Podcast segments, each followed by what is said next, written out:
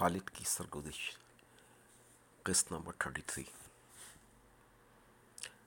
اب میں جب اپنے یادوں کی چاندنی کا خیمہ کھڑا کر رہا ہوں، تو ذہن میں لاتعداد اور بے رب خیالات چھوٹے چھوٹے بادلوں کی طرح تیرتے رہتے ہیں۔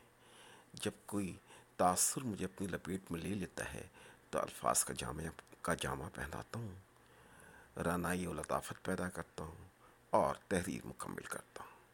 اور پھر مسلسل اس کی نوک پلک سنوارتا رہتا ہوں، اسے نکھارتا ہوں، تاکہ زبان کی روانی کے ساتھ یادوں کا تسلسل قائم رہے۔ اگر آپ غور کریں تو یہ جان پائیے گا کہ کسی مشہور و مقبول یا عظیم شخصیت کا خاکہ لکھنا تو بہت آسان ہوتا ہے، کیونکہ اس شخصیت کی حرکات و سکنات روزمرہ کے معاملات میں پڑھنے والوں کے لیے دلچسپی کا سامان ہوتا ہے۔ لیکن عام آدمی کے لیے لکھنے میں اس کی کسی صفت کو واقعات کے زور سے ہی بیان کر کے دلچسپی قائم کی جا سکتی ہے۔ جب اپنی بہن نظرت کے بارے میں سوچا کہ اس میں کیا خسائل ہیں، تو راگ ایمن کا خیال آیا، جس میں ساتوں سر ہوتے ہیں۔ لفظ پیکر بنانے کے ساتھ ساتھ سر تال بھی تو سناتے ہیں۔ نصرت کی ذات کو ایک شاخ سمجھیے اور دیکھیں کتنے ہی پرندے بیٹھے ہوئے ہیں۔ ان پرندوں کے نام رکھتے چلی جائیں۔ متوازن دماغ، متوازن دل جرت گفتار بات چیت شستہ، لہجہ اتنا پیارا کہ الفاظ اس کی تاثیر بیان کرنے سے معذور ہیں۔ شاعرانہ مزاج، شبنمی طبیعت، حساس اتنی کہ ہر دفعہ چاچا یا بابا کے گھر کسی تقریب میں شرکت کے بعد واپسی میں غم سے نڈھال ہو جایا کرتی تھی۔ پاپا، ہم کیوں نہیں اچھی جگہ رہ سکتے؟ ندرت ہماری دوسری بہن، یہ دوسری مزاج کی، اسے تو گھومنے پھرنے سے زیادہ دلچسپی۔ وہ بولتی، ہمیں تو اپنا گھر ہی بہت اچھا لگتا ہے۔ بہن کو مخالفت کرتے دیکھ کر نصرت اس پر برس پڑتی دیکھتی نہیں ہو تم کیسی گندی گلی ہو رہی ہے ندرت کہتی تم گلی کی طرف دیکھتی ہی کیوں ہو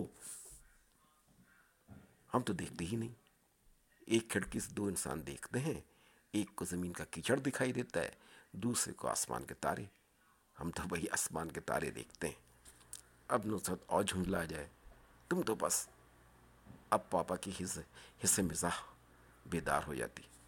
ندرت کی سائڈ لیتے ہوئے نظرت سے مخاطب ہو کر، بیٹا تیری صحت تو نظرت ذرا صحت مند تھی، اس سوچ کو سہال لے گی لیکن یہ میری بچی بڑی دھان پان ہے، اسے یہ سوچ مت لگا۔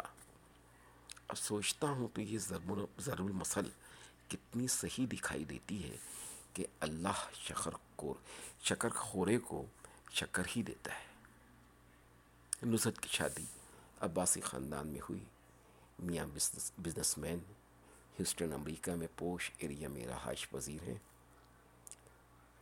ندرت کی شادی، سیدوں میں میاں سیدوں میں میاں سندھ ایجوکیشن ڈپارٹمنٹ میں افسر۔